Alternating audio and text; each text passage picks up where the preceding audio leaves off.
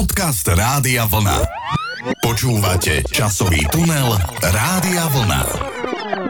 Milí poslucháči, je júl, je teplé leto, no a ja s kolegom sme už pripravení, aby sme si zaspomínali na to, aké to leto bolo počas nášho detstva, teda v začiatku 80 rokov, ako sme prežívali letné, dovolenky, letné prázdninovanie. Vítajte, pán kolega. Ďakujem krásne, srdečne pozdravujem a ja všetkých dovolenkujúcich, všetkých poslucháčov. No a verím, že si s nami zaspomínate aj vy, e, taký teda skôr narodený na tie roky nedávno minulé, takže pán kolega, poďme in medias res. Ja by som začal tak všeobecne, samozrejme samozrejme teoretickým zamyslením sa nad letom inak vnímajú prázdniny deti a inak dospelí. Pretože deti tie sa na prázdniny tešia, majú dva mesiace voľna, ale dospelí tí majú prácu prípadne len zo pár dní dovolenky. No a samozrejme vy s tým problém, pán kolega, nemáte, pretože vy ste hneď po škole išiel do divadla a v divadle sú čo? No, v divadle sú čo? Herci, samozrejme, Ale herci nie, sú tam herečky. Diva, divadelné prázdniny mám na mysli. Áno? Čiže Aha, neprovokujte no, áno, pracujúcich, áno. a teda mňa konkrétne, pretože ja som po nástupe do zamestnania len veľmi ťažko znášal tie prvé prázdniny moje, pretože som si veľmi zvykol na prázdninové dni, dva mesiace voľna, cestoval som po Slovensku, cestoval som na prázdniny ešte ako dieťa k starej mame a zrazu som musel chodiť iba na dva týždne dovolenky, veď to bolo mimoriadne obmedzujúce pre mňa. No, tak počkajte, aby som vás trošku vyviedol z omilu. Sú za nami ešte aj učitelia, ktorí majú takisto dva mesiace prázdnin, ale aby som bol presný, aby ste to raz a navždy pochopili, pán kolega, to je naša dovolenka, náš čas, kedy čerpáme dovolenky, lebo e, priznajme si úprimne, kto by už v lete v tých horúčavách chodil do divadla. A samozrejme my si nemôžeme e, tie dni voľna počas našej sezóny vybrať kedykoľvek, pretože hrať sa pre vás diváko musí, takže berte to tak, že je to v poriadku, netrápte sa tým a doprajte aj nám trošičku oddychu. To je pravda, že bolo by nezmyselné, aby som prišiel na divadelné predstavenie a Hamlet by v danom predstavení momentálne nevystupoval, pretože by bol na dovolenke. Áno, to je zaujímavé. Takisto učitelia nemajú celé prázdniny voľno, majú takisto len dovolenky a musia sa už počas tých prázdnin chystať na to, čo príde v tom septembri. Ale o tom potom, pán kolega. Poďme teda spomínať na to, ako sme tie dovolenky, tie prázdninové časy prežívali my ako deti s rodičmi v socializme. Samozrejme našim veľkým snom, a to treba hneď úvod povedať, bola dovolenka pri mori a v zahraničí. Ale bol to sen nedosiahnutelný. Boli to skôr výnimky, kedy sa niekto dostal k moru, kedy dostal to cestovné povolenie, tú doložku do toho pasu, ktorá mu umožnila vycestovať za hranice všedných dní. No ale o tom, potom, pán kolega, na úvod si dáme takú krátku pieseň Léto, jak má byť. Karel Gott vystihuje presne, ako by to ideálne leto, ideálna dovolenka, ideálne prázdniny mali vyzerať. Niekoho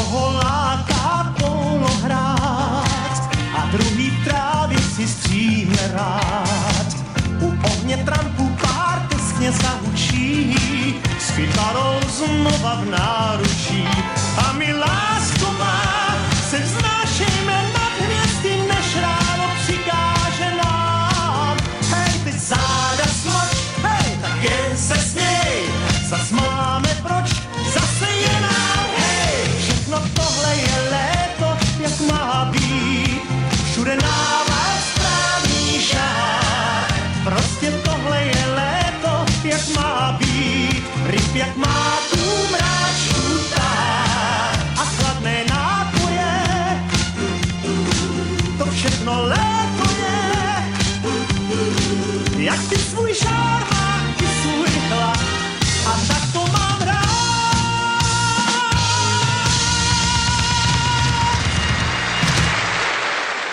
Milí poslucháči, pán kolega, keď sa povie detské prázdniny rokov 80 tak by som rozdelil e, mládež a deti na dve kategórie. Jedni, čo chodili do pionierských táborov a jedni, čo mali staré mamy, starých otcov na dedine alebo niekde, e, kde sa dalo na celé prázdniny ísť. A tá druhá kategória, to som bol ja, pretože ja som prázdniny strávil naozaj komplet dva mesiace u starých rodičov v Starej Lesnej pod Vysokými Tatrami.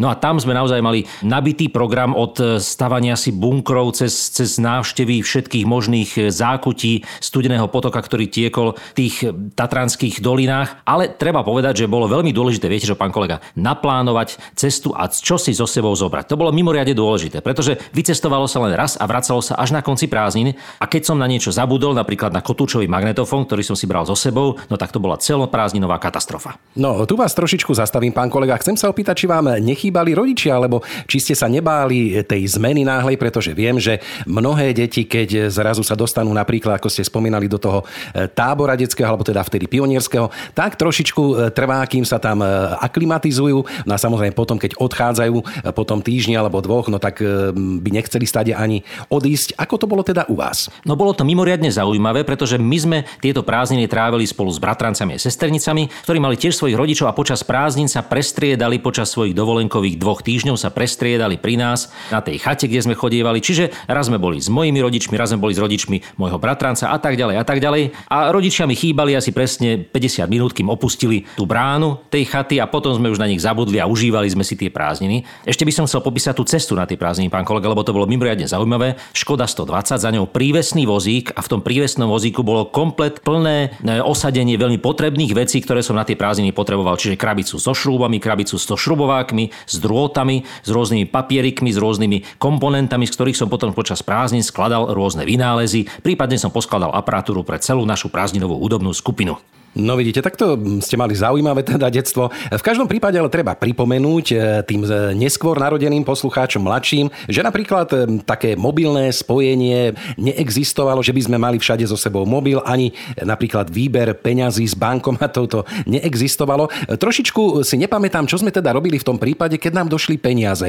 Toto mi trošičku je tak záhadou, pretože áno, rozpočítali sme všetko, koľko budeme potrebovať, ale keď došli peniaze, čo sa dialo? Vy ste čo robili v tej situácii? No ja si pamätám, v škole prírode som mal mimoriadne prísny prídel peňazí, za ktoré som si kúpil jednu vzduchovú pušku, takú, samozrejme takú hračkársku, a na ňu som minul všetky svoje úspory, to ešte nebolo teda cez prázdniny, to bolo predtým, a tým peniaze došli a už som si nikdy viac, nikdy v živote nič počas toho pobytu nekúpil. Čiže bolo to obmedzené, no a keď tie peniaze došli veľmi skoro a bolo to nezvládnutelné, no tak potom samozrejme nasledoval list, ktorom sme požiadali slušne rodičov alebo teda zákonného zástupcu o zaslanie nejakej finančnej čiastky. No a ten do obálky pekne vložil 10 alebo 20 korún Československých slovenských a zaslal nám ich takto na našu prázdninovú adresu, aby sme mohli potom utrácať na rôzne rozmary leta, napríklad na zmrzlinu. Veru, veru, boli to také zaujímavé časy, ale prežili sme. Tu ešte možno treba spomenúť e, dovolenky, ktoré sa trávili napríklad v rôznych kempoch alebo stanoch. Dá sa povedať, že skoro každá rodina mala svoj stan. Keď sa vybrali teda na dovolenku, jednak ušetrili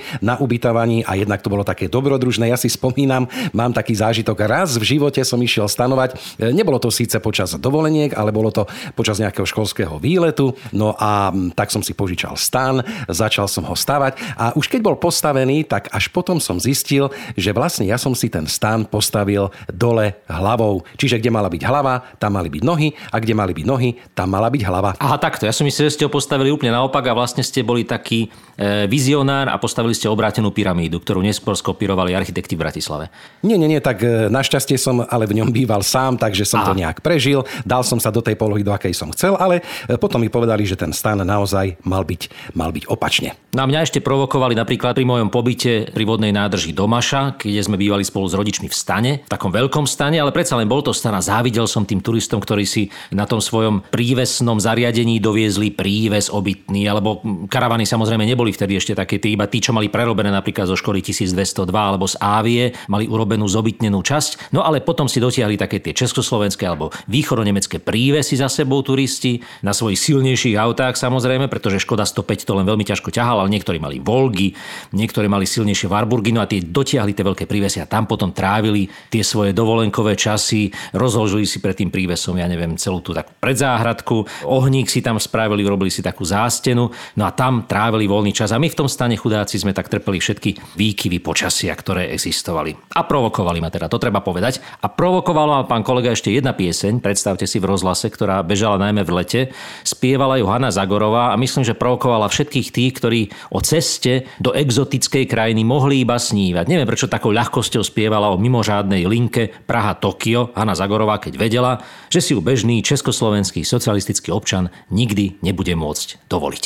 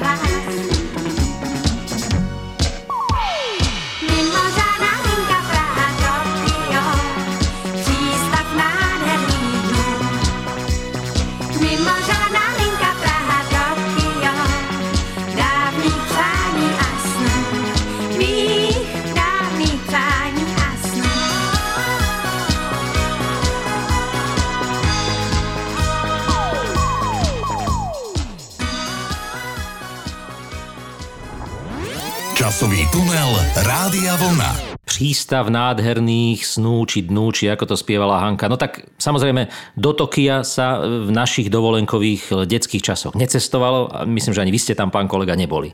Nie, nie, nie, ja som tam mohol byť maximálne tak prstom na mape alebo na vede. Ja som sa v podstate nedostal počas toho obdobia nikde, bol som asi tuším dvakrát v Prahe. No to ma zaujalo, pán kolega, že vy ste vlastne nikdy ako dieťa neboli v zahraničí. Nebol som v zahraničí, pretože nemal som dôvod, však všetko tu nejak fungovalo, mali sme tu rôzne zaujímavé krúžky, vždy sa niečo dialo. Myslím, že som bol asi dvakrát v Prahe, v hlavnom meste, pozrieť, e, či stojí Karlov most. Takže nejakým spôsobom som začal cestovať až po tej revolúcii. No a samozrejme pre tých, čo nezažili dobu socializmu, treba povedať, a je to naozaj bez nadsázky, že cesta do zahraničia, hoci sa len jednalo o zahraničie veľmi blízke, Maďarsko, Polsko alebo Nemeckú demokratickú republiku, tak bola to cesta mimoriadne dobrodružná. Pripravovalo sa na ňu takmer pol roka, ak nie viac, pretože bolo treba včas zažiadať úrady o vydanie všetkých potrebných povolení, dovolení, doložiek, položiek, potom samozrejme o povolenie získať zahraničné peniaze, lebo čo by ste robili v zahraničí bez peňazí samozrejme, ktoré ste mohli síce prepašovať, ale to bolo riziko. Čiže dostali ste pridelenú dávku zahraničných peňazí, ktoré ste potom mohli utratiť na nejakú kávu alebo drobné, lebo ste zistili, že vlastne na nič nemáte.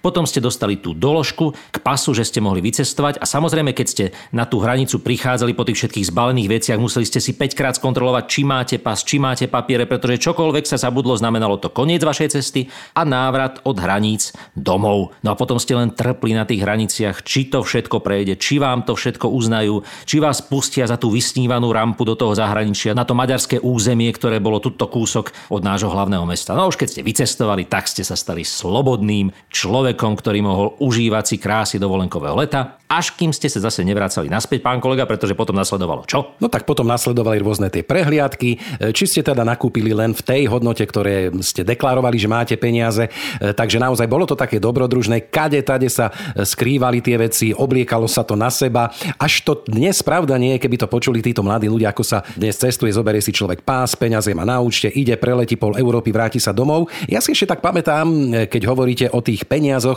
že sa kade tade tak schovávali, dokonca mi kamarát kamarát hovoril, že keď išli do Jugoslávie, kde sa predsa len v tom čase dalo e, ako si viac nakúpiť, bola to taká slobodnejšia krajina v tomto socialistickom bloku, tak dokonca mi ukazoval, že si zašívali tie doláre do riflí, do takého zhybu, kde sa dával opasok, takže napríklad aj tam sa takto tie peniaze schovávali. Dôležité bolo to colné a devizové vyhlásenie, lebo ste pri výjazde museli zapísať každú položku, ktorú zo sebou vyvážate, aby ste potom dokázali, že si ju dovážate naspäť. Respektíve, že ste ju nepredali, nedostali, alebo že si nedovážate niečo naviac. To znamená, veľmi presne a veľmi podrobne ste museli rozmýšľať, čo mám na sebe. Teraz mám na sebe hodinky, zapíšem si hodinky, nesiem si tranzistorové rádio. Dokonca ja si pamätám, že sme zapisovali do tohto vyhlásenia aj autorádio v aute, aby nás neobvinili, že sme si ho kúpili na západe, rádio Tesla samozrejme, a doviezli naspäť. A všetky položky, ktoré sa vyvážali, museli byť takto podrobne zapísané, pretože keď ste sa vracali a nebolo to zapísané, hrozilo vám, že vám to colníci zabavia. No nezapísali by ste si napríklad autoanténu na aute a prišli by ste o ňu. To bolo veľmi nebezpečné.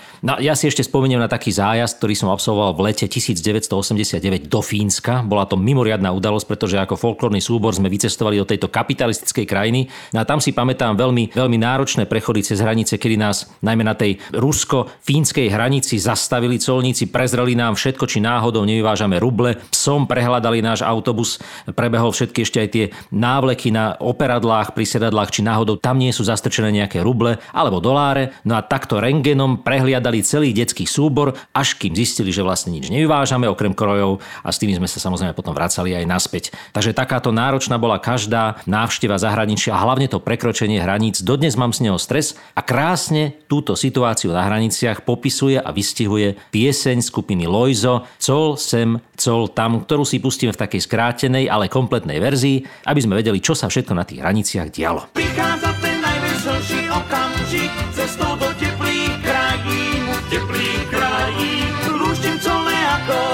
dotazník a čo len môžem zbaliť, môžem zbaliť. Tri hodiny posúvania a už zdravím, konečne tá krásna rozlúčka. Čo veziete? Pošepnú mi do uška, stvorilo mi poklepkajú na kufor. Na hádanie som si radšej netrúfol, na hádanie som si radšej netrúfol. Opálený hlas hlavne smedný ustatý, vlečiem sa k práci domov, práci domov. Zďaleka ma víta colník usmiatý s tou svojou rečou strohou, rečou strohou. Aspoň teraz uvidí, že kráčam s dobou, za nápravou mám dve videá, počítač a Pico, picobello, lanolin tu Zlato, čo som včera tlačil do pasty, a to všetko chcem si doviesť do vlasti. A to všetko chcem si doviesť do vlasti, veď prichádzam z devízovej oblasti. Nechceme sa miešať do plazmy, nebudeme obchodovať s obrazmi, chceme iba malé šmelinky, do jablčka schováme si hodinky, do jablčka schováme si hodinky, alebo si našetríme na prímky.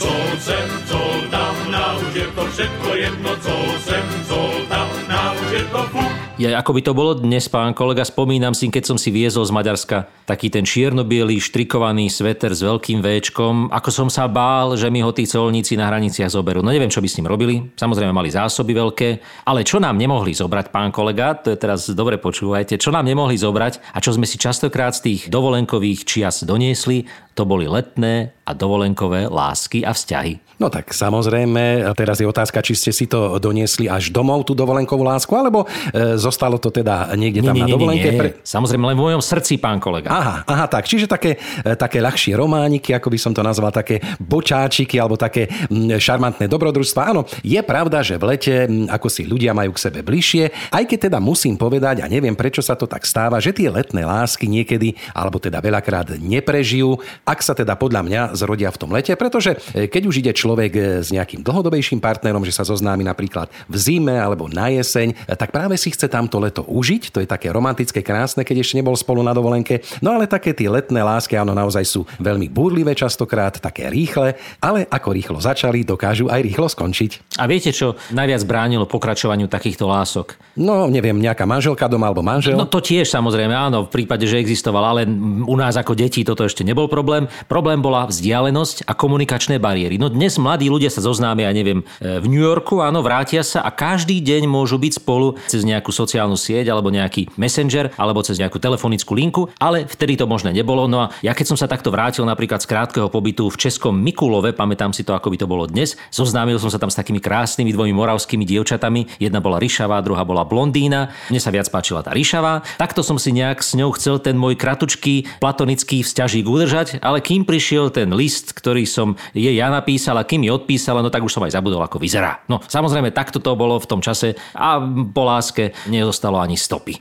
To, čo ste, pán kolega, spomenuli s tými manželkami a manželmi, to je tiež zaujímavá, e, zaujímavá záležitosť, zaujímavý fenomén prázdninových kúpeľných pobytov. Ja si pamätám, ako sa vždy o tom hovorilo, že keď išiel muž na nejaký kúpeľný pobyt alebo žena, vždy hrozilo, že si ho nejaký iný samostatný jedinec na tom kúpeľnom pobyte nahovorí, ako sa hovorí, a potom vlastne vznikne z toho taký nejaký kúpeľno-pobytový vzťah, ktorý potom končí väčšinou nešťastne, keď na tie kúpeľné pobyty nastupovali nepripravené manželky a manželia a kontrolovali svojich rodinných príslušníkov, či sa tam niečo nečestné neodohráva. Tak už viete, človek je sám v tých kúpeľoch, čo tam má robiť, e, dostane tie procedúry, raňajky, obed, večera, e, kolonáda, prechádza sa hore-dole, no tak e, samozrejme treba nadviazať nejaké tie vzťahy a sem tam áno, áno, vedel by určite tie kúpeľné izbičky rozprávať, čo sa tam niekedy dialo. No ale pán kolega, poďme v týchto našich dovolenkách ďalej s kúpeľou. Napríklad, neviem, či ste zažili niekedy takú dobrodružnú dovolenku v tých časoch. Ja neviem, že by ste sa vybrali s batohom cez hory, ako sa to volá, kedy hovorilo, že by ste išli na nejaký taký trek po tých kopcoch, lebo aj také dovolenky majú ľudia radi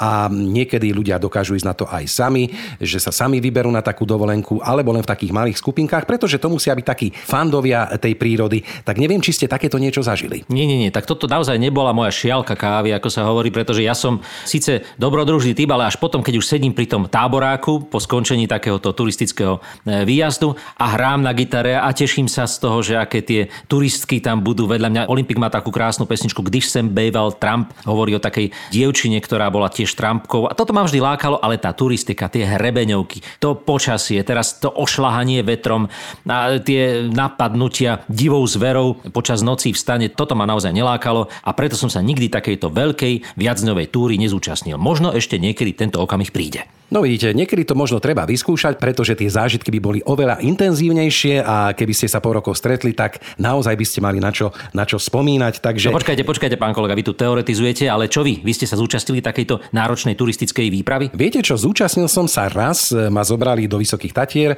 moji kamaráti, keď som bol taký mladší. A predstavte si, že niekde nad tým skalnatým plesom, kde sme vyšli lanovkou a potom sme mali pokračovať na nejakú svišťovku, alebo čo to bolo, tak som zistil, alebo teda začal som byť taký malátny a zistil, zistilo sa, že mám veľkú, veľkú teplotu, nejak v takom blúznení som to prešiel, potom som dokonca musel zostať aj na izbe, boli to také mrákoty, tak nemám na to veľmi dobré spomienky, pretože naozaj chýbajú tam záchody na tých horách, nemáte tam sprchu, nemôžete sa osprchovať, počasie vrtkavé, takže naozaj treba ísť do hovor len vtedy, keď nejak sa javí, že to počasíčko vyjde, aby ste mali aj nádherný výhľad a zároveň, aby ste mali aj krásne fotky na sociálne siete. No vidíte, zase sme pri tej modernej dobe sociálne siete, komunikácia. Ja si myslím, že tie najkrajšie veci boli práve vtedy, keď človek vyrazil na tú turistiku a bol odtrhnutý od reality, od života, aj od kontaktov a musel sa plne sústrediť na tie kontakty, ktoré boli na tom mieste. Kontakty mužského či ženského pohľavia a samozrejme opäť sme pri tom, že ako deti a mladí ľudia sme boli plní zážitkov, keď sme na takúto krátku alebo dlhšiu túru vyrazili s nejakou partiou mladých ľudí, ktorá sa zoznámila, ktorá svoje vzťahy tým pádom upevnila a potom vznikli z toho aj pekné, možno niekedy aj smutné zážitky, keď sa to celé neuskutočnilo, ako by bolo treba. A o tom aj spievala Iveta Bartošová kedysi o lete mojom v preklade. Ja som túto pesničku mal veľmi rád, pretože bola mimoriadne smutná a hoci som sám takúto sklamanú letnú lásku neprežil, okrem teda tej moraváčky, tak som tú pesničku mal veľmi rád a predstavoval som si, aké to musí byť smutné, keď počas leta spoznáte niekoho krásneho, do ktorého sa zamilujete a potom to celé s tým letom skončí. Dožíva a strácí jas, dožíva to léto krás. Čas krásných slz, čas něžností, zářících hvězd a marností. Dožívá a ztrácí žár, já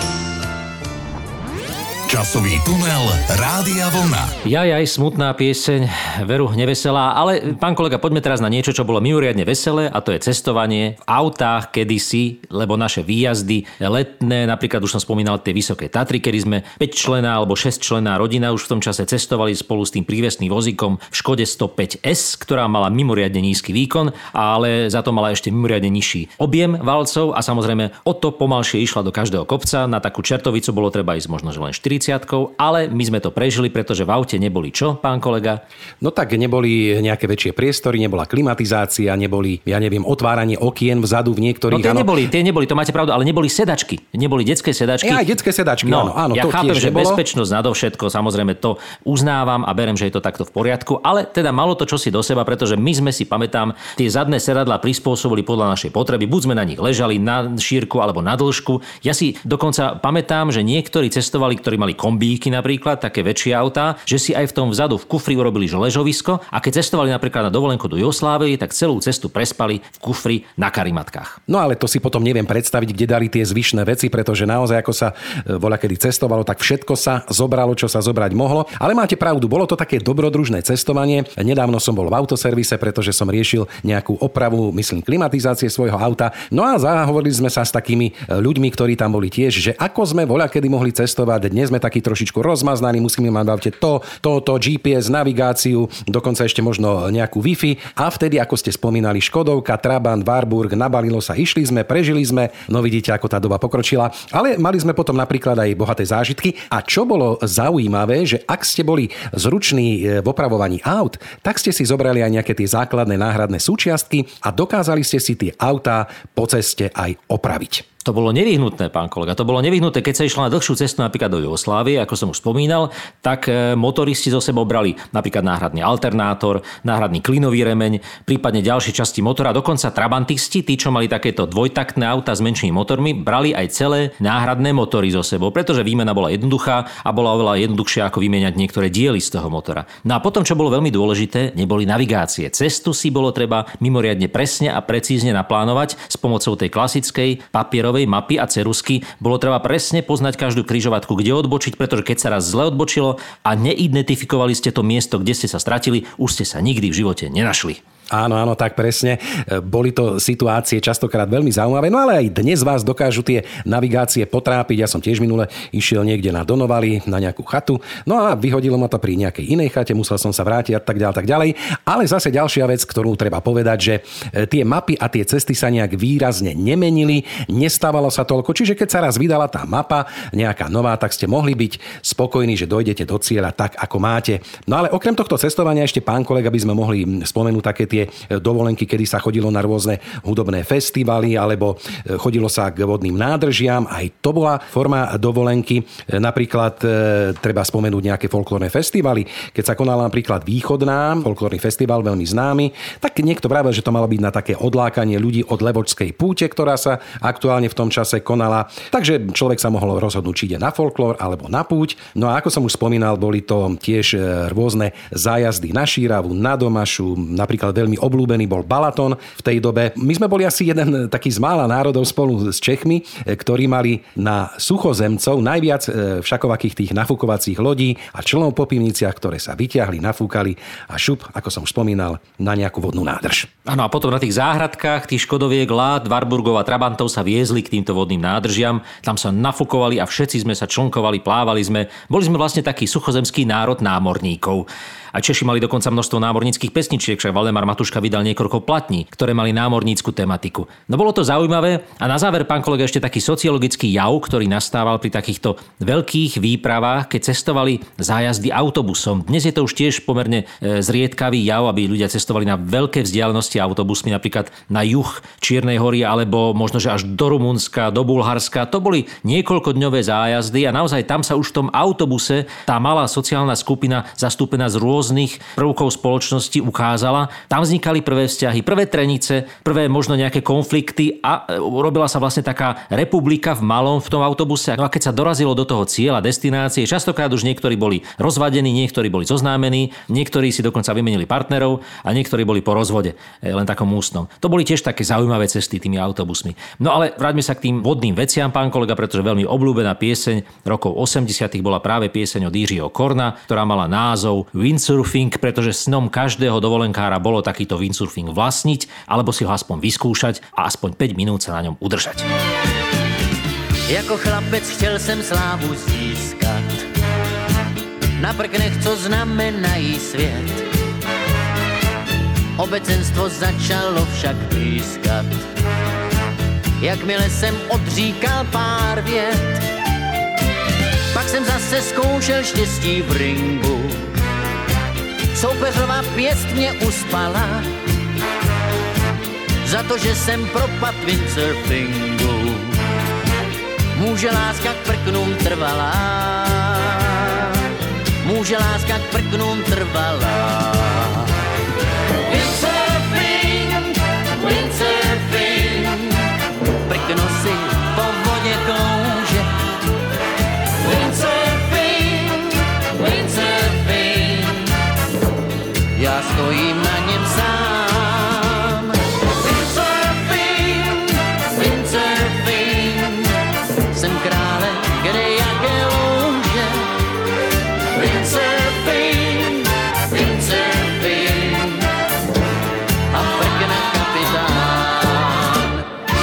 Windsurfing. No závidel som tým, ktorí sa vedeli udržať na takýchto zariadeniach vodného charakteru. Ja som e, vždy si odčlnkoval iba na takom nafukovacom člne, najmä na Balatone. Tam sme chodili potom ku koncu 80 rokov, pretože sme tam mali známeho a ubytovanie tým pádom e, za málo peňazí. A pamätám si opäť na tú cestu na Balaton, k tomu by som sa ešte vrátil, pretože som sa na ňu mimoriadne dlho pripravoval a tešil. Absolvoval som ju potom s mojím ujom na Trabante kombi zelenej farby. Dnes si to tiež nevedia ľudia predstaviť, aké to bolo uháňať takýmto zariadením po diálnici maďarskej až k Budapešti a potom na Balaton. Ale bolo to naozaj napínavé, mali sme tam také malé tranzistorové rádio s kazetovým prehrávačom vpredu, ktoré som ja obsluhoval, na to som sa tešil už dva týždne, že budem tým e, DJom v tom aute, budem púšťať hudbu. No a ten Trabant samozrejme tak silno učal, že z tej hudby nebolo vôbec nič počuť. Ale nepokazili sme sa, prešli sme hranice. V Maďarsku som si kúpil okuliare v tvare takých tých lenoniek okrúhlych, kúpil som si tam ten štrikovaný sveteruš, o ktorom som už hovoril. No a takto sme sa vracali naspäť a nič nám nezobrali. Bol to naozaj veľmi krásny pobyt na tom Balatone.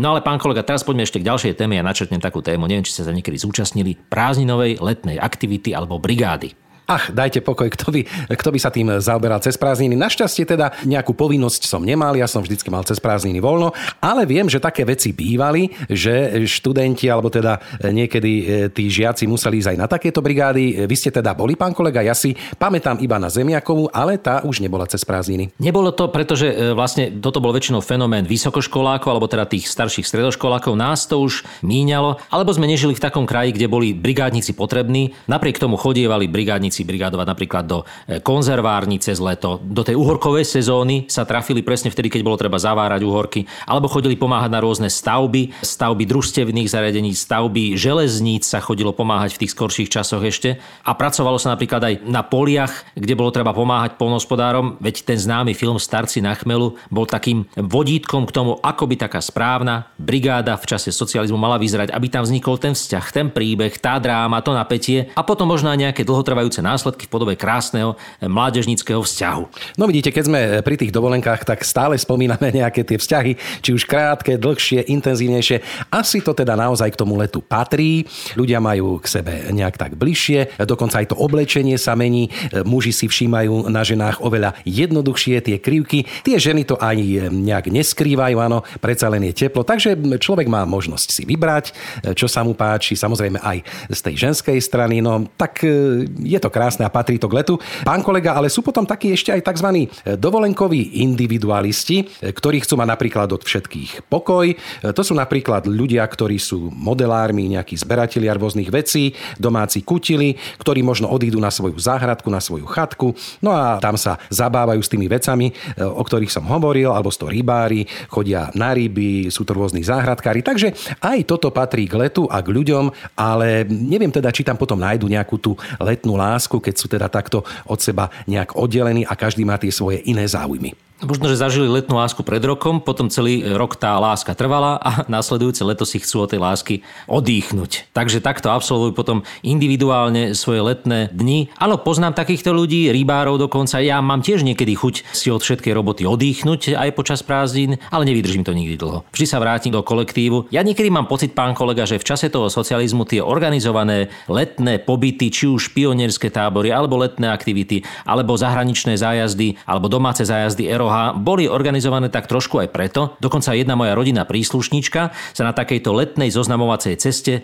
ktorá bola organizovaná cestovnou kanceláriou mládeže, zoznámila so svojím manželom, s ktorým žije až dodnes. Predstavte si, aj takto to fungovalo. A možno teda to bolo naskôr tak vymyslené, aby sa premiešali tie gény v národe, aby sa zoznámili aj ľudia, ktorí sa za iných okolností zoznámiť nemohli, aby sa to trošku celé premiešalo. Ľudia s modrou krvou sa zoznámili s ľuďmi z robotníckého prostredia a tak vznikol nový človek, socialistický, ktorý teda bol pripravený na všetko. No vidíte, tak e, boli to zaujímavé časy a dovolenky všeobecne sú zaujímavý čas. V podstate sme e, spomenuli naše nejaké tie spomienky, určite aj vy, milí poslucháči, ak si nás teraz počúvali, sa vám vynoria nejaké zaujímavosti, tak si to tak prejdite v hlave, obnovte tie myšlienky a samozrejme nezabudnite počas aj tohto leta zbierať, zbierať, zbierať tie zážitky, pretože leto prejde naozaj veľmi rýchlo, aj to slniečko bude pomaličky potom už zapadať, takže aby sme nazbierali nielen vitamín D, ale ako som hovoril aj tie bohaté letné zážitky.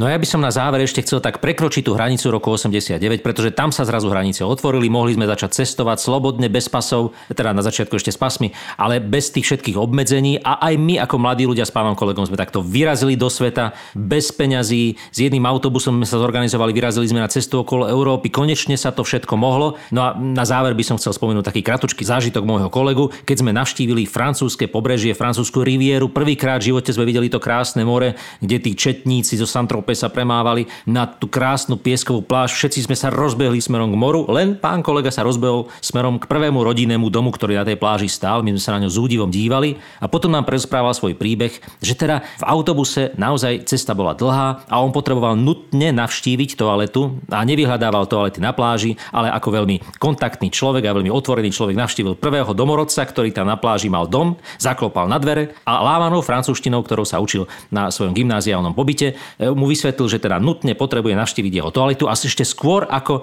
sa dočkal odpovede, respektíve nejakej zlaknutej reakcie tohto miestneho obyvateľa, tak jeho toaletu navštívil a opäť opustil jeho byt a možno ten človek vo dverách stojí dodnes a nechápe, čo sa to vlastne udialo na francúzskej riviere v roku 1990. Pán kolega, spomínate si na toto? Áno, áno, spomínam, ale ja vás len opravím, že nebol to pán, bola to pani, bola no. to dokonca pani, ktorá mala nejaké dieťatko tam, o ktoré sa starala. Áno, máte pravdu, bola to vyjavená pani, ale bola veľmi vľúdna, ochotná, hneď som tam behol.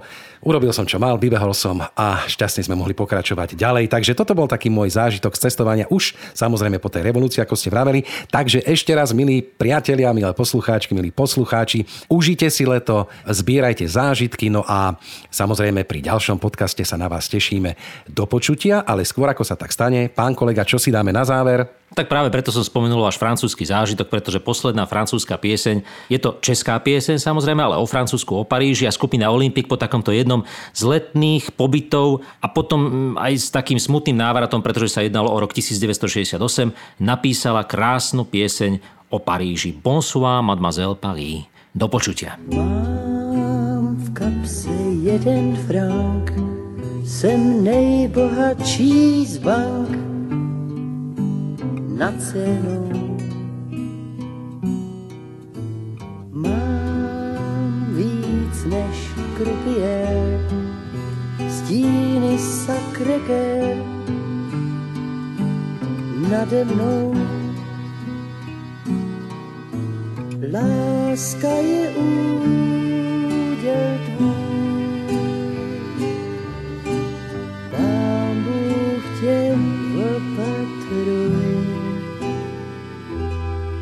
Bonsoir, mademoiselle Paris. Bonsoir, mademoiselle Paris.